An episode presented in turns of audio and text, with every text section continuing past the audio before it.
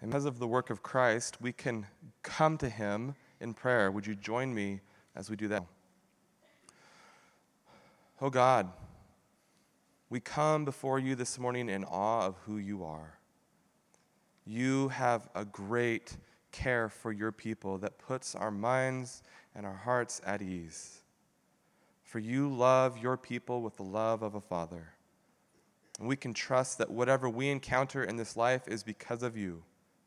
No matter what change is before us, you do not change. Time passes us, by. We grow old. We tire. We need rest. We encounter disease and death. But Lord, you do not change. For you are outside of time and you do not experience these things. You do not grow old. You do not tire and you do not become sick. And because of that, you faithfully preserve us in your love. You preserve us in your love. Lord, forgive us for, for loving the comforts of this world more than we love you. We fear losing our peace and our security. And while we long for it and, and look for it, we confess that we will go to great lengths on our own to find it. Lord, we fail to find our peace in you consistently. We confess that we are, are quick to compromise what you have called us to in the name of peace. In our desire to obey you, we cling to what will not save us. Give us hearts that long for you and the grace that you have given to us. Thank you for not abandoning us in this. Thank you for faithfully caring for us, for caring for us when we don't think we need you. Our hearts are filled with gratitude that you are a God who doesn't change, and we can live willingly under your good rule in our lives. We are also grateful that we are not alone in this city. We thank you for like minded churches in Salem. This morning, we thank you for Bethany Baptist Church and, and the elders there. This morning, we pray for Associate Pastor Casey Lute as he uh, is away on sabbatical. Thank you for giving him many years of faithful service in that church. We pray that his time away on sabbatical would be refreshing, that you, Lord, would energize him to, to be faithful for many more years in ministry and in faithfulness towards you and your people. We pray for his wife and children that they too would feel a renewed sense of purpose as they love that church uh, there in South Salem. We pray also this morning for us. Lord, we pray for those in our church this morning who are, are either suffering or have family who is suffering from acute uh, uh, illness. Lord, diseases rob us of our health and our life, and they give us a great sense of uncertainty. This world is not our home.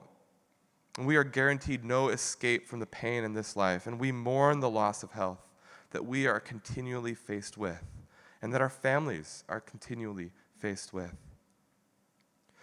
As, as, as we uh, are around them, Lord, and as we are, are surrounded by, by uh, our, our families, Lord, we, may we not waste these times.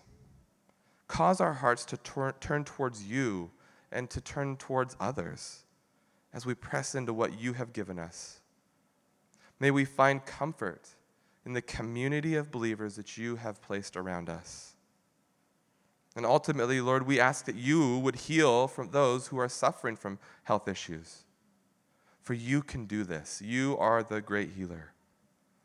We pray that no matter what, that we would live with a peace that whatever happens, that whatever takes place, that you have graciously ordained it. And may we exemplify a peace that passes understanding. We also pray for the word this morning, Lord. May it uh, encourage us, equip us, and convict us where necessary. We thank you for all that you're doing. Amen. Amen. Thanks, Nick. You can have a seat. Open up your Bibles to Revelation 13. In a Charlie Brown comic strip from 1961, the character Linus stated a rule of etiquette that has since become very popularly known. There are three things, he says, that I've learned never to discuss with people religion, politics, and the great pumpkin. What a wise man. What he was stating was a well known idea that had been around since as far back as 1840. Never discuss religion or politics in polite company. Well, this morning I am knowingly going to break this rule of etiquette. So either I am impolite or I'm in impolite company. You decide. Now, all joking aside, we're about to step into Revelation chapter 13. And this chapter carries more baggage with it than perhaps any other chapter in Revelation. For it is in this chapter that the infamous mark of the beast is described, which for many, especially those who grew up from the 1970s onward, conjures up ideas of barcodes stamped on your forehead and microchips under the skin. Now, as we will hopefully see over the next two weeks, the truth that we will receive with proper exposition of the text is one that, in my opinion, is far more weighty and based not in futuristic science, science fiction, but in historical evidence uh, uh, and truth. It is weightier because it takes something that can be fictionalized and turned into an almost cartoon like image, and it brings it down to where we live in reality. It makes it far more understandable. Properly interpreting this section makes us realize the spiritual battle that we exist in every day and shows us the necessity of staying aware and using our discernment with the filter of God's word properly interpreted to stand firm in our allegiance to Christ alone. I want to prepare you for what we will look at this morning. In the first 10 verses of chapter 13, we will see the reality of the state in comparison with what God put in place as the institution of human government. Now, when I say the word state, I am particularly referring to this definition a nation, kingdom, or territory that is an organized political community under one government. I am referring to nation states and the governmental powers that are derived from them. In other words, the entity of the state. So I'm not specifically talking about Oregon, I'm talking about nation states. Now, the reason I want to prepare you is that we are just emerging from a two and a half year period where politics has been even more of a dividing force in society than I would say probably in my lifetime, as well as within the church. The church is getting slain and cut down big time because of politics. And so there are things we will look at in Revelation 13 and things we will look at as an application that may hit some nerves. That's why you don't discuss politics, and religion in polite company. But I want to ask all of you to spend a moment in silent prayer and ask the Lord by His Spirit to soften your own heart so that you might hear His word. And I will do the same and ask the Lord to speak His word through me and limit my own opinions so that His gospel truth alone might stand. So let's take a moment, close our eyes here in silent prayer to do just that.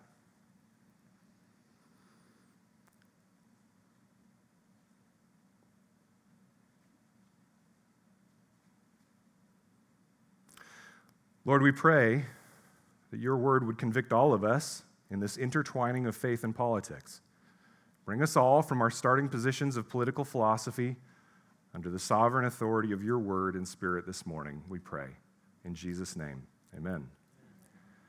Well, we join up with our text this morning after finishing with the words from chapter 12 in the ESV, and he stood on the sand of the sea. Now, if you, if you have an NASB, you will see this verse as part of verse 1 of chapter 13. And some of your translations or some of your footnotes uh, will also show the textual variant that says it may actually be John stating, I stood, rather than the dragon stood. So there are possible differences there. But in any of those cases, John the Revelator is taking us from this heavenly warfare scene that was painted in chapter 12 and he is helping us to step into a more detailed view of how the dragon is going to enter into this warfare with the saints that was promised in all three views of chapter 12. Our text now will be a different viewpoint, a recapitulation, if you will, of chapter 12. So we've been looking at this idea of warfare from so many different views. And so the dragon goes and stands on the sands of the sea. Now, for the Jews, this switched their context immediately to understand the Gentile nations. The dragon is about to interact with the Gentile nations, the sands of the sea, and enlist them for his purposes. And it is here that John gives us a cautionary tale about the devil and the dominion of the state. The devil and the dominion of the state. Let's go ahead and read our text now from Revelation 13, verses 1 through 10, so we can unpack it. And he stood on the sand of the sea, and I saw a beast rising out of the sea with ten horns and seven heads, with ten diadems or crowns on its horns, and blasphemous names on its heads. And the beast that I saw was like a leopard, its feet were like a bear's and its mouth was like a lion's mouth. And to it the dragon gave his power and his throne and great authority. One of its heads seemed to have a mortal wound, but its mortal wound was healed, and the whole earth marveled as they followed the beast. And they worshiped the dragon, for he had given his authority to the beast. And they worshiped the beast, saying, Who is like the beast, and who can fight against it? And the beast was given a mouth uttering haughty and blasphemous words, and it was allowed to exercise authority for 42 months. It opened its mouth to utter blasphemies against God, blaspheming his name and his dwelling, that is, those who dwell in heaven. Also, it was allowed to make war on the saints and to conquer them, and authority was given it over every tribe and people and language and nation. And all who dwell on earth will worship it everyone whose name has not been written before the foundation of the world in the book of life of the Lamb who was slain. If anyone has an ear, let him hear. If anyone is to be taken captive, to captivity he goes. If anyone is to be slain with the sword, with the sword must he be slain. Here is a call for the endurance and faith of the saints. This is the word of the Lord. What we see first in verses 1 through 3 is the beastly state as the demonically empowered agent of the dragon. Can I get an amen? The beastly state as the demonically empowered agent of the dragon. First, we see the description of this beast. Even the word beast is insightful in and of itself because the word in the Greek and its uh, corresponding Hebrew word means some kind of four footed animal, but the implication is that it's a dangerous animal, it's a predator. And therefore, it's in stark contrast to the gentle lamb that we follow as Christians, the lamb that was slain, that we have seen throughout Revelation. Now, this suggests to us that the following text and the following few chapters will be painting the stark difference between the beast and his followers, and the Lamb and his followers. And not only is it a contrast, but we will see the whole strategy of the dragon. The chaos monster, the adversary, the slanderer, he wants to deceive the earth dwellers with a counterfeit authority and a counterfeit savior, a counterfeit king and a counterfeit Christ. Remember that Satan is wise. He's been doing this for many, many years. I should say smart, not wise. Only God is wise. But he's smart. He's been doing this for many, many years. And so, why would he show up in red pajamas with a pitchfork? He's much more subversive than that. And so, his entire strategy is to provide a counterfeit authority, a counterfeit king, and a counterfeit savior, a counterfeit Christ. The description of the beast is almost stomach churning if it were to be taken literally. It is meant to evoke in us a disgust and a desire to turn away quickly. A combination of characteristics should bring to mind the book of Daniel, specifically chapter 7, a chapter that most likely in your Bibles has the header, The Vision of the Four Beasts. Would you keep your finger here in Revelation 13 and turn with me to Daniel chapter 7, and let's take a look at Daniel's view and vision of the beasts. And let's compare it with our text as we go through it. Take a look at Daniel 7 1.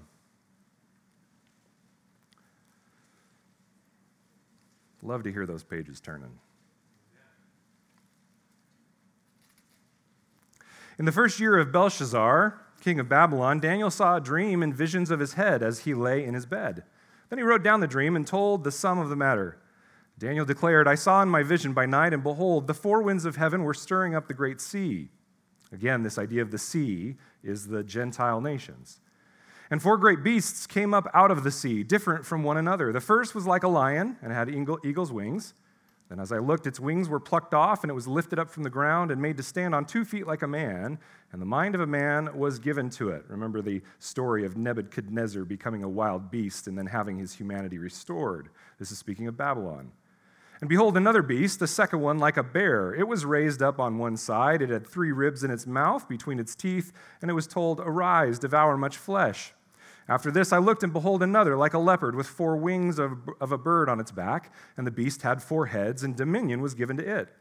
After this, I saw in the night visions, and behold, a fourth beast, terrifying and dreadful and exceedingly strong. It had great iron teeth. It devoured and broke in pieces and stamped what was left with its feet. It was different from all the rest of the beasts that was before it, and it had ten horns. Now, notice the similarities here with our passage in Revelation 13. The beast comes out of the sea, which symbolically to the Jews has always meant the place of chaos and corresponds with the Gentile nations, which are known for their idolatry and adversarial stance against the one true and living God, the God of the Jews. Now, it too has ten horns, and remember that the horns in uh, biblical symbolism speak of power and authority. And 10 is a number of wholeness and completeness, not in a good sense, but just the fullness. In this case, it is a bad completeness. For this monster symbolizes the entirety of the governmental entity that exists in the world as the state through all time and in all places. And the seven heads use a number that speaks to the completeness as well in our text from Revelation 13. It therefore stands for all the various heads of state throughout time and space in the Gentile world. And the ten diadems or crowns speak to the seemingly complete authority that this beast holds in the world. Lastly, notice that this beast is given a mouth to speak, quote, great things. Now, in the Hebrew, the word behind this is Rav Rav. Everybody say Rav Rav. In our text in Revelation 13, and here, this idea of uh, Rav means chief. Now, things in uh, Hebrew, the duplication, when you hear a word twice, Rav and then Rav again, it means emphasis. So, an emphasis on chief. In other words, this mouth blasphemes God by speaking as though it has the authority to lead the world. It is the chief of great boasts. And that's how the NASB captures it. That the mouth of the beast in uh, Revelation 13 and the mouths of the beasts here, they speak great boasts against God. Notice also the differences, and these are key. Whenever you see Scripture use itself as symbolism, a picture from earlier in the Bible, but then adjust it slightly, hermeneutically, what that teaches us is that something is being communicated in that difference. We have to understand it. The beast in Revelation 13 is not four separate beasts but it is a conglomeration of the four that we see here in Daniel. It is like a leopard, like a bear, and like a lion. But notice what is not mentioned the horrific fourth beast that is too terrible to fully understand in Daniel 7. There is no animal it can be fully attached to in symbolism. Now, you can go back to our sermon about Daniel 7 and hear the details there, but typically, this is believed to be picturing here in Daniel 7 Babylon, then the uh, Medo Persian Empire, then Greece, and then the fourth was the Roman Empire that stretched throughout the known world at the time, and it was known as unstoppable, as if it were teeth made of iron that devoured the world.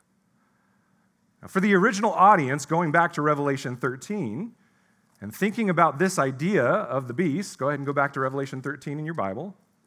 For these first century Christians who were the original audience, who felt powerless under the onslaught and persecution from Rome, this most likely would have really resonated. Yeah, I feel like I am in the, the jaws of the beast.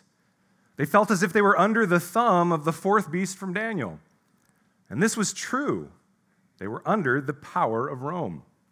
But the truths put forward by this idea of this conglomeration of beasts that creates one whole beast in Revelation 13, it's even more timeless than that implication there in the first century.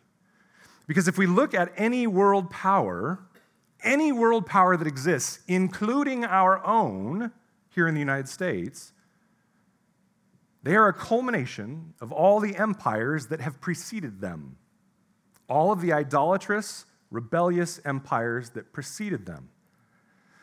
The English Empire, from which we came, came out of Babylonian, Persian, Greek, Roman, and French influences, all previous kingdoms that existed. The United States came out of all of these previous empires and the English Empire as well. So the state, these entities, have a habit of carrying on this beastly role. role. They devour those before them and create a new, grotesque beast. Now, John points this out in his use of the diadems to speak of the role of authority. In verse 2, the dragon is shown to be the causal force behind this power of the state. For behind any and every earthly nation state and its government is a satanic force, even that of the government of the United States of America, regardless of which party is in power at any given time. Now, I recognize that this is a heavy statement, and some of you who may not know me well think that this might be unpatriotic. It is simply the truth of the Bible. But I know this to be true because the biblical theology surrounding human government tells us so. Let me take you through that idea and the biblical theology around government at a high level summary and a parenthetical context to Revelation 13. So pause, if you will, in your mind, Revelation 13, and then we'll come back to it. We're going to tie it back in here in a moment. The idea of human government originates in the Garden of Eden. Adam and Eve were called to be God's subregents over all creation, in effect, leading creation as priests and royalty to proclaim the sovereign reign of the Creator God. Now, obviously, that did not go well, did it? As our first parents, Adam and Eve, handed over their authority, the authority that had been given them by God, to the serpent and submitted themselves in allegiance to his authority rather than to God's. And this was the initiation for all creation to fall into original sin, rebellious to its creator. From that day, all creation has been yearning for a human king to restore it to its true allegiance to its creator. Now, in the meantime, however, God's common grace provided the means by which humanity could govern itself, even in its fallen position. Theologians commonly agree that the institution of what we know as government was put in place when God gave mankind the power to hold one another accountable for the taking of a life. God gave us the death penalty, which we have since said is below us. Take a look at Genesis 9 5 through 6 on the screen. And if your life, uh, uh, and for your lifeblood, I will require a reckoning. From every beast, I will require it, and from man, from his fellow man, I will require a reckoning for the life of man. Whoever sheds the blood of man, by man shall his blood be shed, for God made man in his own image. Friends, in Genesis 9, this is giving the state, the government, the power of what's called the sword, the power of punishment. Now, this institution of the authority of the sword was part of God's covenant with Noah, and it was the initiation of governmental authority in the earth. Genesis further paints this picture as it moves from the story of Noah in Genesis 9 to recount the descendants of Noah and how nations began to be formed in Genesis 10, which is commonly called the Table of Nations or nation states. All of this culminates in the perverse marriage of the state, the governmental power, being connected to a form of religious worship seen in the story of the Tower of Babel in Genesis 11. There, the most powerful nation state the world had ever known to that point, Babylon, led by a leader named Nimrod, that was an earthly manifestation of the adversary's rebellion against God. It committed such acts of treason and heresy that God had to disband that nation state and minimize their power by confusing their languages. And thus you have the biblical idiom we will see even in Revelation 13 of various tribes, peoples, languages, and nations. Are you with me so far?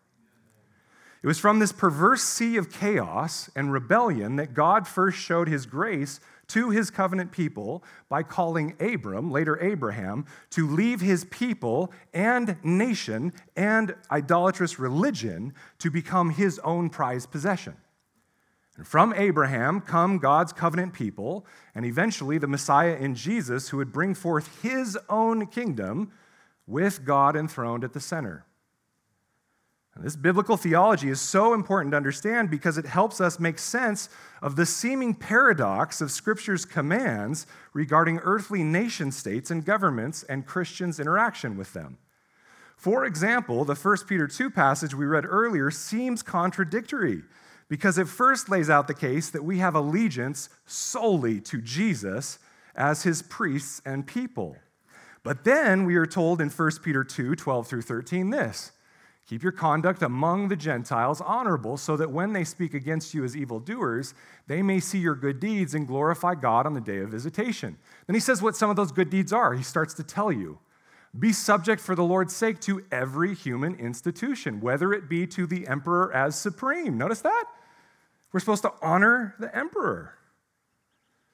Romans 13 is another example. In Romans 13, 1 through 2, it says this Let every person be subject, that means submitted to, the governing authorities, for there is no authority except from God, and those that exist have been instituted by God. Therefore, whoever resists the authorities resists what God has appointed, and those who resist will incur judgment.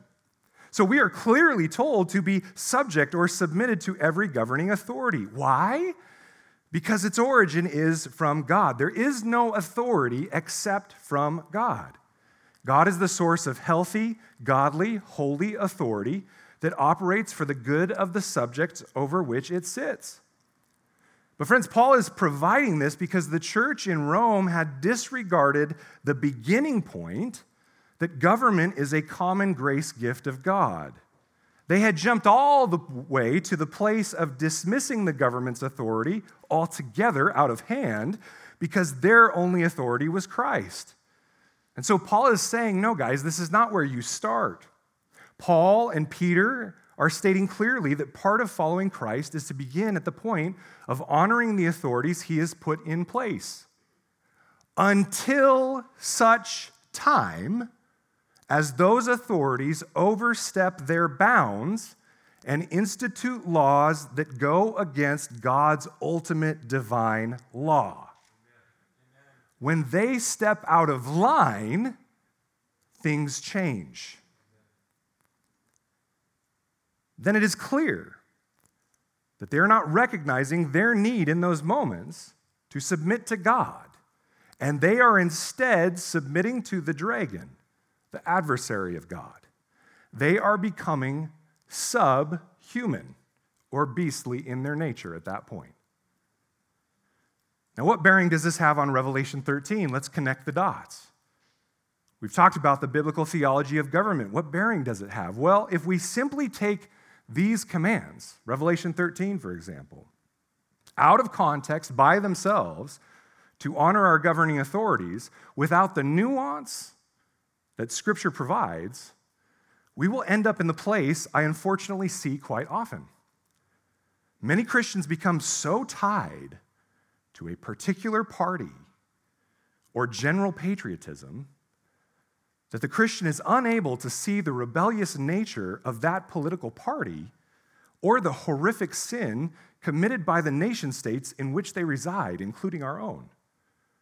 Or, on the flip side, other Christians wrongly become so suspicious of the government that they feel like they can whole hawk, cast aside the blatant commands of Scripture that we are supposed to start from the standpoint of realizing that government was put in place by God.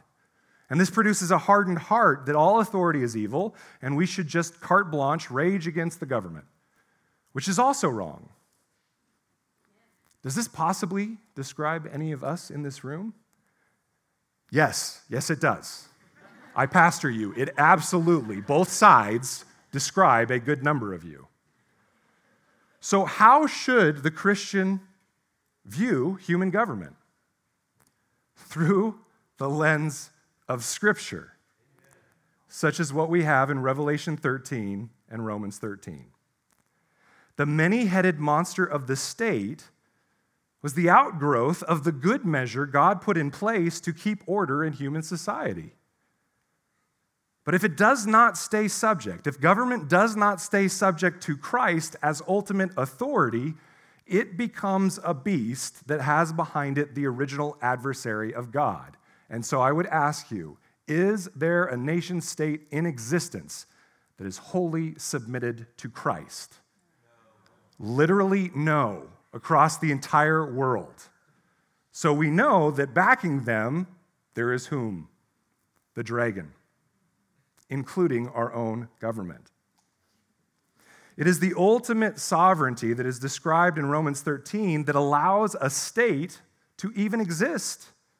But on the ground, in the midst of the playing out of that power, the state oversteps its bounds and ends up existing in the power and authority of Satan, which is where it is the duty of the Christian to stand firm and say, No, you have gone far enough to give carte blanche submission to any entity of authority that God has put in place without a healthy system of checks and balances is to invite abuse by the dragon.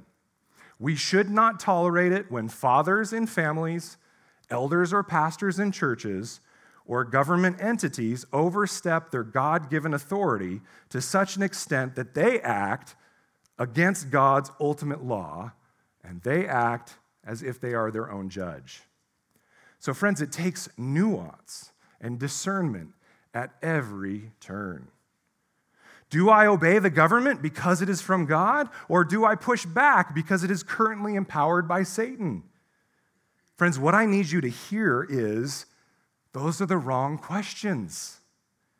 Because I can guarantee that the first century Christians, as they were watching their brothers and sisters get beheaded by the Roman state, had the same questions.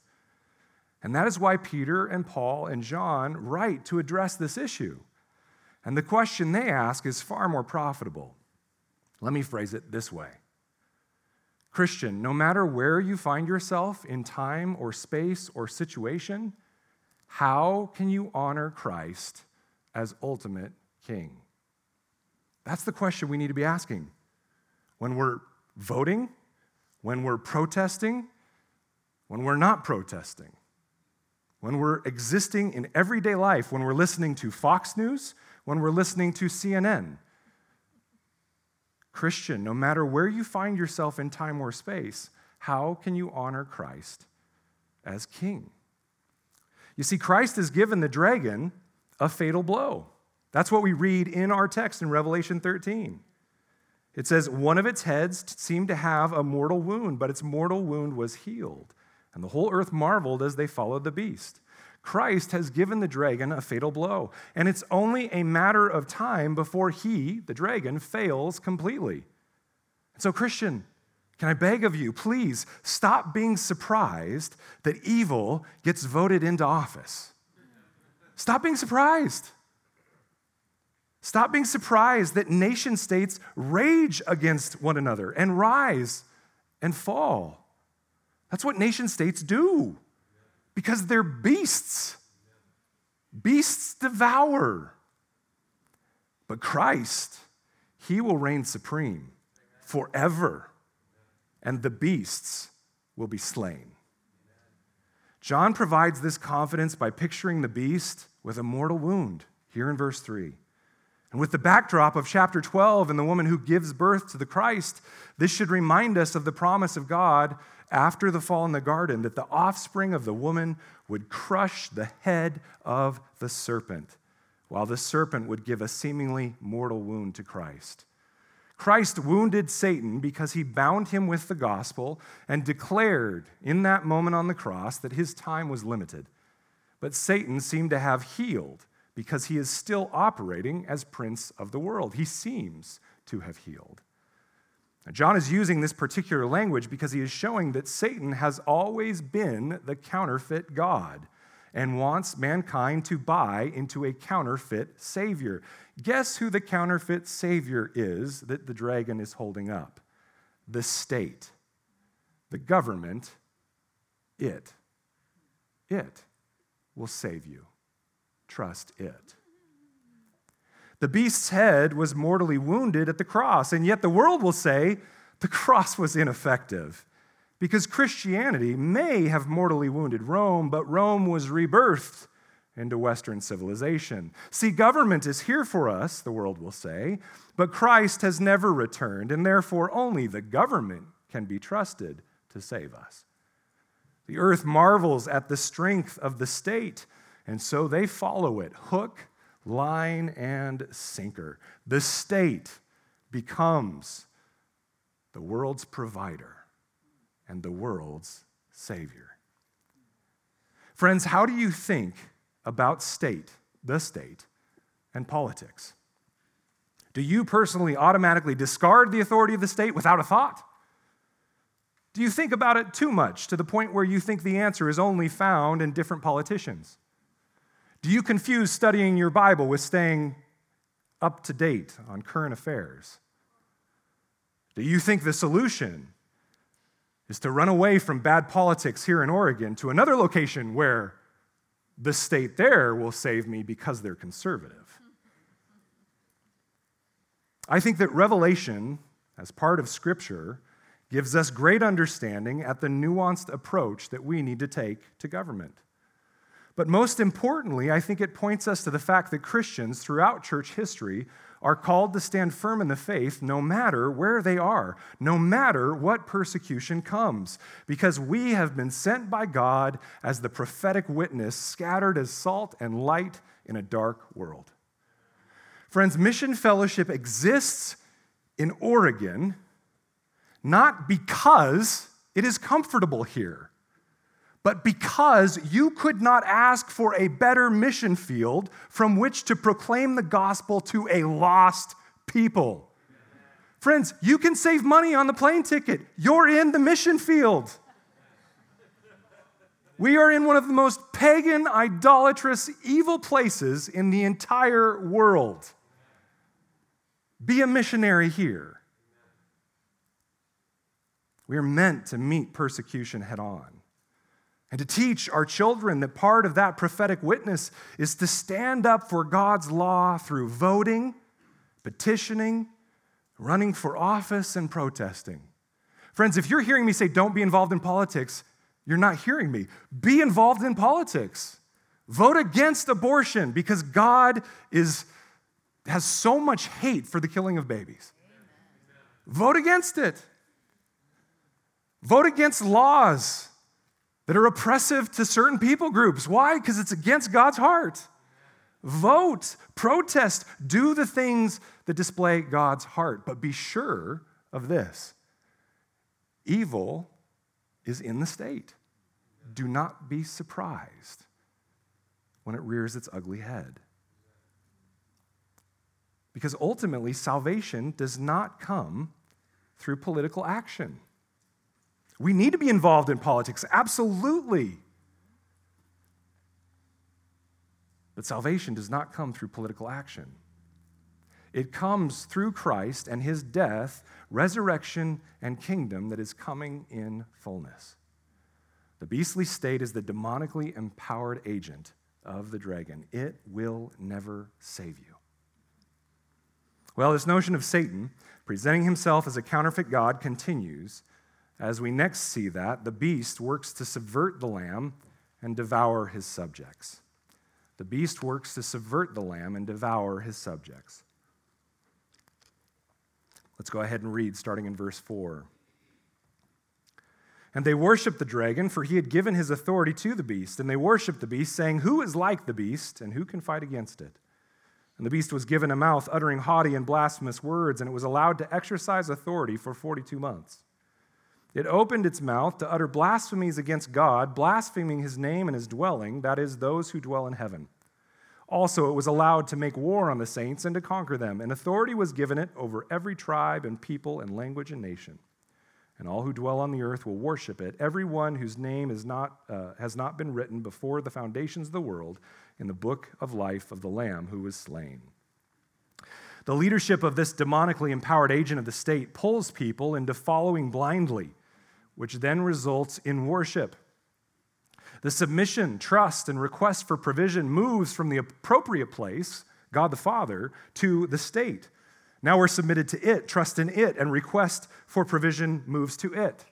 Friends, just look at the last two years. Oh, we're worried about money. Oh, but we can trust that the government will print more and give us more. They will provide for us. Oh, the government is telling us what to do. We should blindly follow it. That's been the last two years. And people give worship to the government because they believe it is the ultimate power and authority. They even use a phrase that is scripturally bound to the worship of Yahweh alone. Who is like the beast? And who can fight against it? From the beginning of God's creation, Satan has attempted to deceive humanity into believing that we know better, ultimately because he, Satan, knows better. And his slanderous, blasphemous statements against God's character have drawn humanity off to follow him, Satan, instead. And as we have grown in knowledge and technology, we have grown more arrogant that what Satan has given us is actually what has saved us. We have convinced ourselves that self actualization and stepping away from our role as the creation of the Creator is what leads to liberty. But it only leads to death and enslavement at the hands of the destroyer. We know that it leads to death because there is only one God, who is the one judge, who alone is the one redeemer. Anything not redeemed by him will be judiciously and righteously condemned and destroyed at the judgment seat of Christ. Scripture is so clear on this. Listen to Isaiah, Isaiah 44, 6 through 8. Thus says the Lord, the King of Israel and his Redeemer, the Lord of hosts I am the first and I am the last. Besides me, there is no God. Who is like me? Let him proclaim it. Let him declare and set it before me, since I appointed an ancient people. Let them declare what is to come and what will happen. Fear not, nor be afraid. Have I not told you from of old and declared it? And you are my witnesses. Is there a God besides me? There is no rock. I know not any. Notice the similarities to what the world, in the worship of the beast in Revelation 13, is proclaiming. In their fanatic devotion to Satan and his beast of the agency of the state, the worshippers of Satan blindly follow his deception and convince themselves that there is another God other than the one true God. Mankind is deceived because they think they are lifting themselves up and being true to themselves, when in fact they are laying down under the feet of Satan in worship.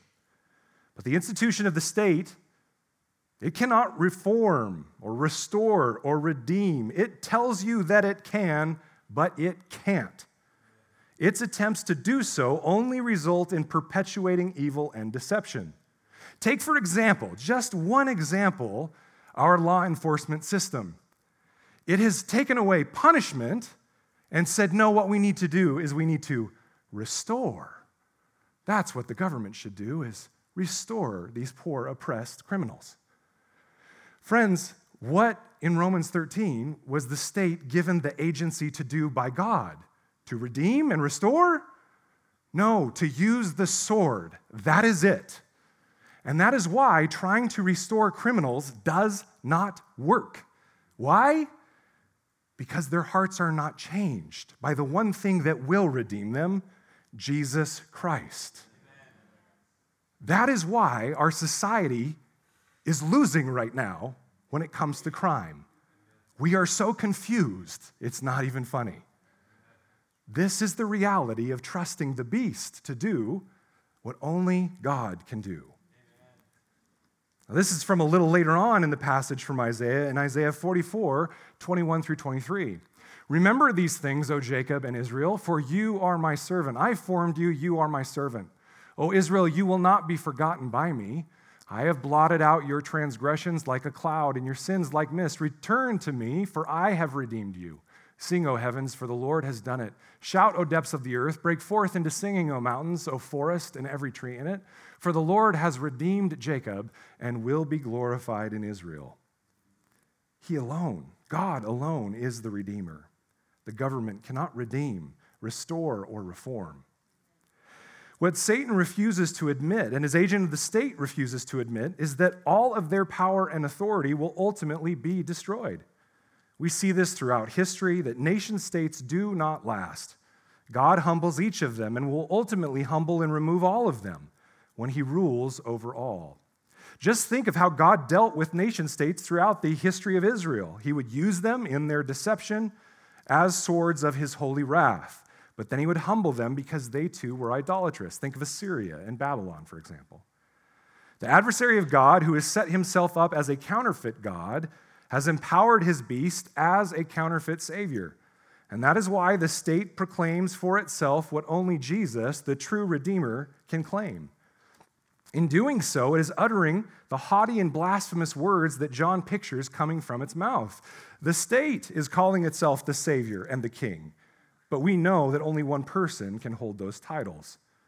These deceptions and blasphemies are the weapon of our adversary to draw the unaware and hardened of heart into his power for the time that God has allowed it to exist which is what is pictured here with the 42 months. A set time that God allows Satan's agents to work and persecute his people, but a time that will eventually come to an end. As the state or any God ordained authority figure usurps power and authority that is really only held by God, it is blaspheming the authority and character of God. It is blaspheming his name. But he doesn't stop there. The demonic agent of the state also goes on to blaspheme God's dwelling. And a quick look through the prophets of the Old Testament will tell you that God does not take kindly to any group that attacks his temple. But remember, we are in the new covenant. And beginning with Christ's enthronement and the pouring out of his Holy Spirit, his Spirit now dwells within his new covenant community known as the church and every local expression of it. We, dear friends, are Christ's earthly temple where heaven and earth meet. Now, John makes this clear when he says that Satan blasphemes, notice this, the name of God and his dwelling. That is, he says, those who dwell in heaven. This is continuing the imagery from chapters 11 and 12, especially the beginning of 11, where the temple is the image of the protected yet persecuted people of Christ. It is through this blasphemy against God's people that Satan makes war on the saints of the church and attempts to conquer them. When the institutions of the satanically empowered state and false church bring deception into the midst of the true saints, they are attempting to conquer Christ and his kingdom. It is in the midst of this deception that John, and Jesus, who is the ultimate author of Revelation, is calling the saints to stand firm in the truth of Christ's reign and word. Eight times in Revelation chapters 2 and 3, at the conclusion of every mini letter to the church, the saints are called to conquer. And when they do so, they will be rewarded. In regards to the nations of the world, it says that the Christians who will conquer will, notice it, rule over the nations with Christ. And it says this in Revelation 3 21 through 22. The one who conquers, I will grant him to sit with me on my throne, as I also conquered and sat down with my Father on his throne. He who has an ear, let him hear what the Spirit says to the churches. Now, in Christ, this truth that we reign and that we have conquered the beast and the dragon, this truth has been inaugurated in Christ because of the cross and resurrection. But in the meantime, in the remainder of the church age until the return of Christ and the resurrection of the dead and the judgment, God has given the world over to their worship of their God.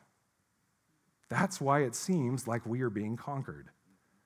And so, the practical nature of this truth is that as heaven dwellers, those who are in Christ, we exist as outcasts and exiles among earth dwellers and subjects of Satan's beast.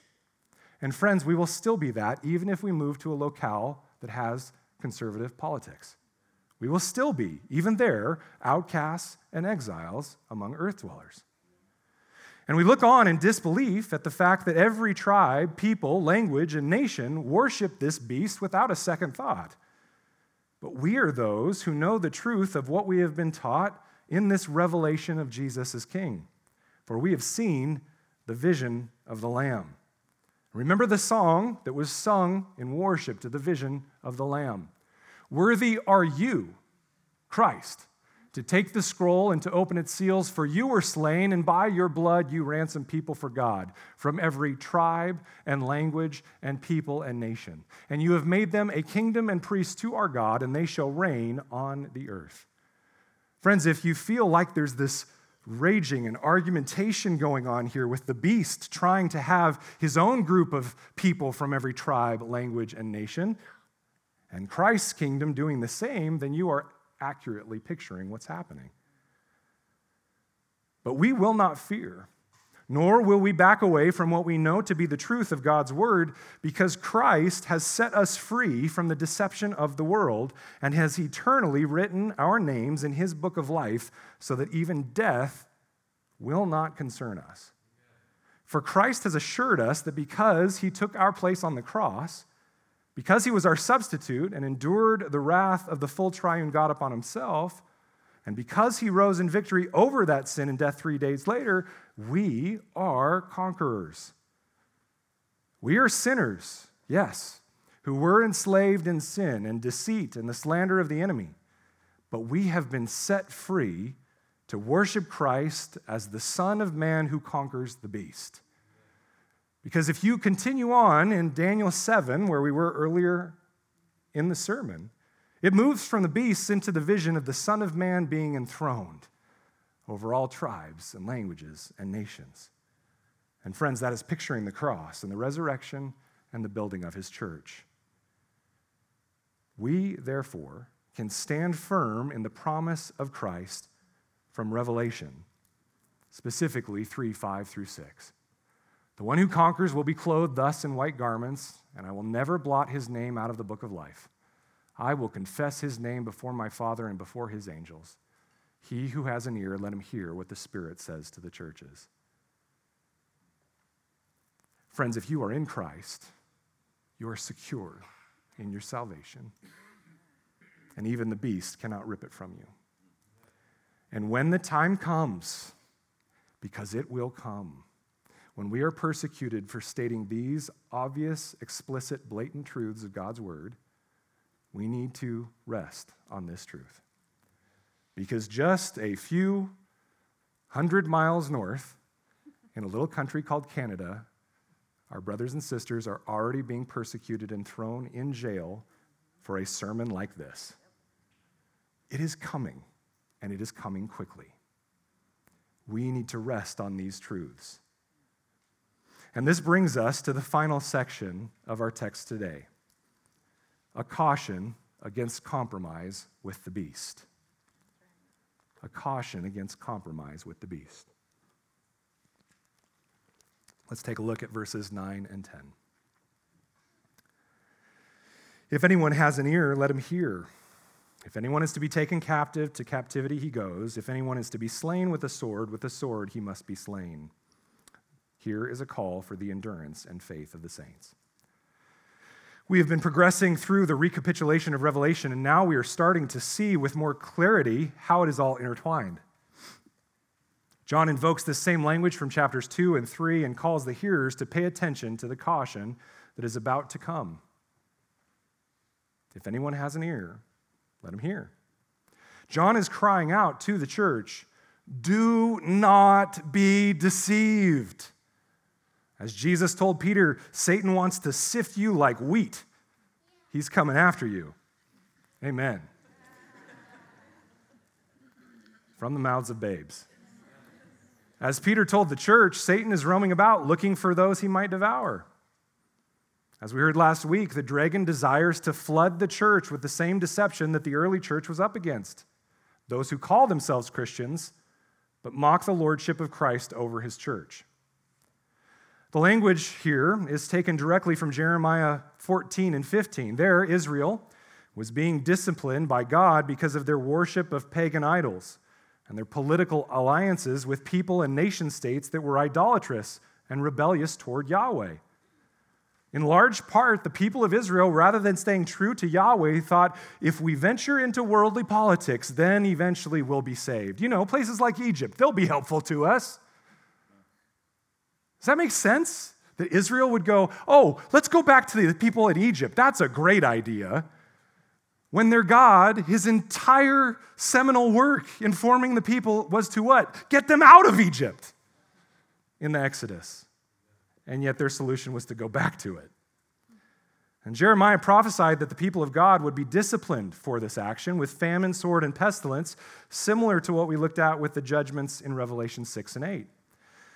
But the problem was, was that the people of Israel had lying prophets among them who kept preaching peace rather than a need for repentance. Does that sound familiar? Pastors who preach that God is happy with you no matter if you repent.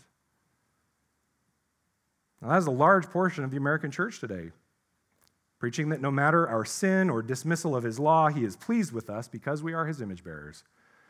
And this is the deception that was also happening in Jeremiah's day. Would you turn with me to Jeremiah 14?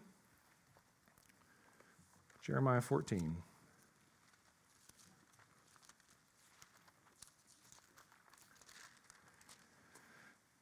Starting in verse 11. The Lord said to me, Do not pray for the welfare of this people. He's talking about Israel there. He's telling one of his prophets, Don't pray for them anymore. Yikes.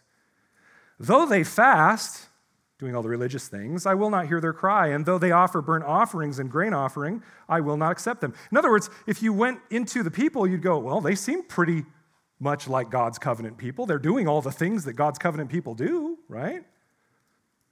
But notice what he says I will consume them by the sword, by famine, and by pestilence. Then I said, Ah, Lord God, behold, the prophets say to them, You shall not see the sword, nor shall you have famine, but I will give you assured peace in this place. And the Lord said to me, The prophets are prophesying lies in my name. I did not send them, nor did I command them or speak to them. They are prophesying to you a lying vision, worthless divination, and the deceit of their own minds. Therefore, Thus says the Lord God concerning the prophets who prophesy in my name, although I did not send them, and who say, Sword and famine shall not come upon this land. By sword and famine, those prophets shall be consumed. And the people to whom they prophesy shall be cast out into the streets of Jerusalem, victims of famine and sword, with none to bury them. Them, their wives, their sons, their daughters, for I will pour out their evil upon them. This then became, became kind of a funeral dirge, if you will, of lament and mourning by the subsequent chapter. And so we see this there in Jeremiah 15. Take a look in verses 1 and 2. Then the Lord said to me, Though Moses and Samuel stood before me, yet my heart would not turn toward this people. In other words, if they even came back and asked me to, I wouldn't turn back. Send them out of my sight and let them go. And when they ask you, Where shall we go? you shall say to them, Thus says the Lord those who are for pestilence to pestilence, those who are for the sword to the sword, those who are famine, uh, for famine to famine, and those who are for captivity to captivity. And so John is pulling this idea in to Revelation 13 because he's trying to tell the church of that day and this day that if we preach a false gospel, that says that God loves us no matter our obedience, we give in and compromise with the dragon and his beast, and we will be taken captive and we will be destroyed. This is not the only false gospel we need to be cautious of. There are many out there. We can easily be deceived by any form of Christianity that makes comfort in this life the goal, or patriotism in this life the goal. Churches that preach that the United States is in God's will are preaching a false gospel. A Christianity that is too closely aligned with the liberality of the world's philosophies is preaching a false gospel. A Christianity that is too closely aligned with the beastly political state, thinking politics is the solution, is preaching a false gospel. We think we can find peace and justice in compromising with enemies of our God or by voting in just the right politician but, friends, these are only dead ends to further deception and ultimately destruction. God has completed the work of salvation, He's completed the work of redemption in Jesus Christ. There is nothing we can do to earn the grace that was accomplished on the cross. God poured out his grace on us by his sovereign will and calls us to respond by living in an ongoing state of humble repentance and obedience. And as we have the chance to affect our government and our world, we should do so, but never with the expectation that we will usher in God's kingdom or even course correct that which has been handed over to Satan. Because scripture is clear only Christ's return and judgment will bring the fullness of his kingdom. In the meantime, we are to preach the gospel and wait for our good king. And to assist us in this call so that we are not deceived by false gospels, Jesus, through John, calls his saints to endure in the faith no matter what comes. Here is a call for the endurance and faith of the saints. He's speaking to each of you. And looking back with hindsight on the history of the church in America is to see a great blessing in the general religious freedom we have found here to preach the gospel. But the baggage that has come with it is that the church has largely forgotten who it is and what it stands for, and it has allowed errant doctrines and a corruption of the gospel and perverse theological liberality to come into the church unchecked. And the product is that many Christians now believe that somehow, some way, we can get this world to be subject to Christ by reforming the world without the gospel. Friends, that will never happen. Stop trying. We are given the call to call people out of the world with the gospel so that Christ might take hold of them and draw them into his kingdom. Friends, if we could fix the world through simple political changes and reform, why would John need to call the church to endure? If the church could escape difficulty in the world through the unbiblical notion of a rapture, why would he call the church to endure? If it's just as simple as escaping bad politics, why would John need to call the church to endure? We are called to impact the world around us for Christ, yes, but don't be deceived into thinking that anything other than the return of Christ in victory will bring the fullness of the kingdom to bear. Perseverance is practiced, and endurance is increased in willingly embracing times of hardship and struggle and persecution. So rather than running from it, we stand firm in its midst and entrust ourselves to Christ who has shown us his trustworthiness through the cross. This morning, dear friends, please hear the caution of John as he warns of the close connection between the devil and the dominion of the state, who will act as the agent of Satan to subvert and attempt to devour the people that have been purchased by the blood of the Lamb. And at the same time, be encouraged that those of us who are his, we have nothing to fear because Christ has died for us. Christ has risen in victory for us, and Christ will come again for us. And when he does, he will destroy the nations, even our own, so that his kingdom must reign.